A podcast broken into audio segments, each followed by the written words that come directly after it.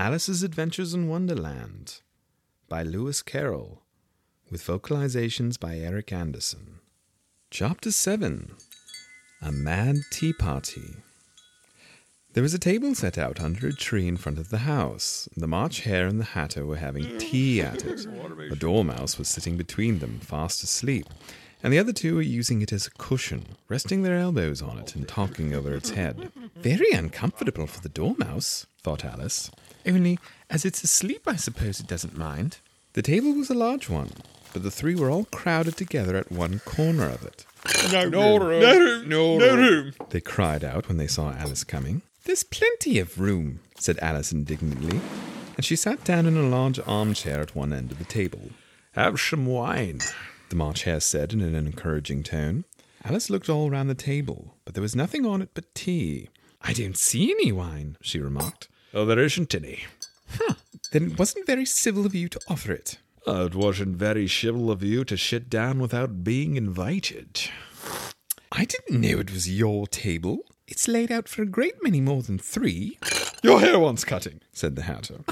He'd been looking at Alice for some time with great curiosity, and this was his first speech. You should learn not to make personal remarks. It's very rude. The Hatter opened his eyes very wide on hearing this, but all he said was, Why is a raven like a writing desk? Come, we should have some fun now. I'm glad they've begun asking riddles. I believe I can guess that, she added aloud. Do you mean to think you can find out the answer to it? Exactly so. Then you should say what you mean. I do. At least, I mean what I say. It's the same thing, you know. Not the same thing a bit, said the Hatter. Why, you might as well just say, I see what I eat is the same thing as I eat what I see. you might as well just say that I like what I get is the same thing as I get what I like. You might as well just say, added the Dormouse, which seemed to be talking in his sleep, that I breathe when I sleep is the same thing as I sleep when I breathe. It is the same thing with you. and here the conversation dropped, and the party sat silent for a minute, while Alice thought over all she could remember about ravens and writing desks, which wasn't much. The Hatter was the first to break the silence. What day of the month is it? he said, turning to Alice. He'd taken his watch out of his pocket and was looking at it uneasily, shaking it every now and then and holding it to his ear. Alice considered a little and then said, Mm, the fourth. Two days wrong. I told you butter wouldn't suit the works, he added, looking angrily at the March Hare. It was the best butter. Yes, but some crumbs must have got in as well. You shouldn't have put it in with the bread knife. The March Hare took the watch and looked at it gloomily. Then he dipped it into his cup of tea and looked at it again, but he could think of nothing better to say than his first remark. It was the best butter, you know. Alice had been looking over his shoulder with some curiosity. What's a funny watch? she remarked. It tells the day of the month and it doesn't tell what o'clock it is. Why should it? Does your watch tell you what year it is? Of course not, Alice replied very readily. But that's because it stays the same year for such a long time together. Which is just the case with mine. Alice felt dreadfully puzzled. The Hatter's remark seemed to her to have no sort of meaning in it, and yet it was certainly English. I don't quite understand you, she said as politely as she could. Oh, the Dormouse is asleep again, said the Hatter, and he poured a little hot tea upon its nose. The Dormouse shook its head impatiently and said, without opening its eyes, Of course, of course. Just what I was going to remark myself. Have you guessed at the riddle yet? The Hatter said, turning to Alice again. No, I give up. What's the answer? I haven't the slightest idea. Nor I, said the March Hare. Alice sighed wearily. I think he might do something better with the time than wasting it in asking riddles that have no answers. If you knew time as well as I do, you wouldn't talk about wasting it. It's him. I don't know what you mean. Of course you don't, the Hatter said, tossing his head contemptuously. I dare say you never spoke to time. Perhaps not. But I know I have to beat time when I learn music. Ah, well, that accounts for it. He won't stand a beating. Now, if you could only keep on good terms with him, he'd do almost anything you liked with the clock. For instance, suppose it were nine o'clock in the morning, just time to begin lessons. You'd only have to whisper a hint to time, and round goes the clock in a twinkling. Half past one, time for dinner. I only wish it was, the March Hare said to itself in a whisper. That would be grand, certainly. But then I shouldn't be hungry for it, you know. Not at first, perhaps, but you could keep it to half past one as long as you liked. Is that the way you manage? The Hatter shook his head mournfully. Not I. We quarrelled last March, just before he went mad, you know. Pointing with his teaspoon at the March Hare. It was a great concert given by the Queen of Hearts, and I had to sing Twinkle, Twinkle, Little Bat, How I Wonder What You're At.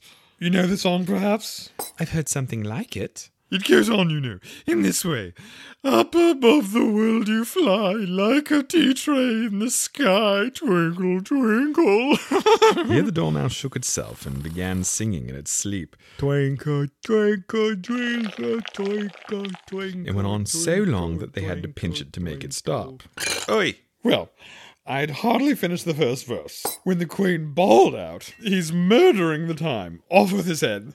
How dreadfully savage. And ever since that, he won't do a thing I ask. It's always six o'clock now. Hmm. A bright idea came into Alice's head. Is that the reason so many tea things are put out here? Yes, it's that. It's always tea time, and we have no time to wash the things between whiles. Then you keep moving around, I suppose. Exactly so. As the things get used up. But what happens when you come to the beginning again?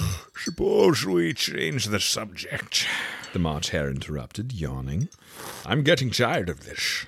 I vote the young lady tells us a story. I'm afraid I don't know one, said Alice, rather alarmed at the proposal. Then the dormouse shot. Then the dormouse shot. Wake up! Wake up, dormouse! Wake up, dormouse! And they pinched it on both sides at once. Oi! The dormouse slowly opened its eyes. I wasn't asleep. I heard every word you fellows were saying. Tell us a story. Yes, please do. And be quick about it, or you'll be asleep again before it's done. Once upon a time, there were three sisters, and their names were Elsie and Lacey and Tilly, and they lived at the bottom of the well. What did they live on? Said Alice, who always took great interest in questions of eating and drinking. Uh, they lived on treacle. they couldn't have done that, you know. They would have been ill. And so they were. Very ill. Alice tried a little to fancy to herself what such an extraordinary way of living would be like, but it puzzled her too much. So she went on. But why did they live at the bottom of the well? Take some more tea, the March Hare said to Alice, very earnestly. I've had nothing yet, so I can't take more. You mean you can't take less? said the Hatter. It's very easy to take more than nothing. Nobody asked your opinion. Oh, who's making personal remarks now? Alice did not know quite what to say to this, so she helped herself to some tea and bread and butter, and then turned to the Dormouse and repeated her question. Why did they live at the bottom of the well? The Dormouse again took a minute or two to think about it, and then said, Uh, it was a treacle well. There's no such thing. Alice was beginning very angrily, but the Hatter and the March Hare went, Shh, shh, and the Dormouse sulkily remarked, Hey, if you can't be civil, you'd better finish the story for yourself. No, please go on. I won't interrupt you again. I, I, I dare say there may be one. One indeed, said the Dormouse indignantly. However, he consented to go on. And so these three little sisters, they were learning to draw, you know. What did they draw? said Alice, quite forgetting her promise. Uh, treacle. I want a clean cup. Let's all move one place on. He moved on as he spoke, and the Dormouse followed him, and the March Hare moved into the Dormouse's place, and Alice rather unwillingly took the place of the March Hare. The Hatter was the only one who got any advantage from the change, Alice was a good deal worse off than before, as the March Hare had just upset the milk jug onto his plate. Alice did not wish to offend the Dormouse again, so she began very cautiously. But I don't understand. Where did they draw the treacle from? You can draw water out of a water well, so I should think you could draw treacle out of a treacle well. Eh? Stupid? But they were in the well. Of course they were. Well in. This answer so confused poor Alice that she let the Dormouse go on for some time without interrupting it. They were learning to draw. The Dormouse went on, yawning and rubbing its eyes, for it was getting very sleepy. And they drew all manner of things everything that begins with an M. Why with an M? Why not? said the March Hare. Alice was silent. The Dormouse had closed its eyes by this time and was going off into a doze. But on being pinched by the Hatter, it woke up again with a little shriek and went on. Hey, that begins with an M, such as mousetraps and the moon and memory and muchness. You know, you say things are much of a muchness. Did you ever see such a thing as a drawing of a muchness? Really, now you ask me? I don't think. Then you shouldn't talk. Ah. this piece of rudeness was more than Alice could bear. She got up in great disgust and walked off. The Dormouse fell asleep instantly, and neither of the others took the least notice of her going, though she looked back once or twice, half hoping they would call after her. The last time she saw them, they were trying to put the Dormouse into the teapot. At any rate, I'll never go there again. said Alice as she picked her way through the wood. It's the stupidest tea party I was ever at in all my life. Just as she said this, she noticed that one of the trees had a door leading right into it. That's very curious, She thought, but everything's curious today. I may as well go in at once. and she went in. Once more, she found herself in the long hall and close to the little glass table. Now, I'll manage better this time. she said to herself, and began by taking the little golden key and unlocking the door that led into the garden. Then she set to work nibbling at the mushroom. She kept a piece of it in her pocket till she was about a foot high. Then she walked down the little passage, and then she found herself at last in the beautiful garden among the bright flower beds and the cool fountains. End of chapter 7. All voices, sound editing, and mixing by Eric Anderson. Introductory music by Matthew Rodsep.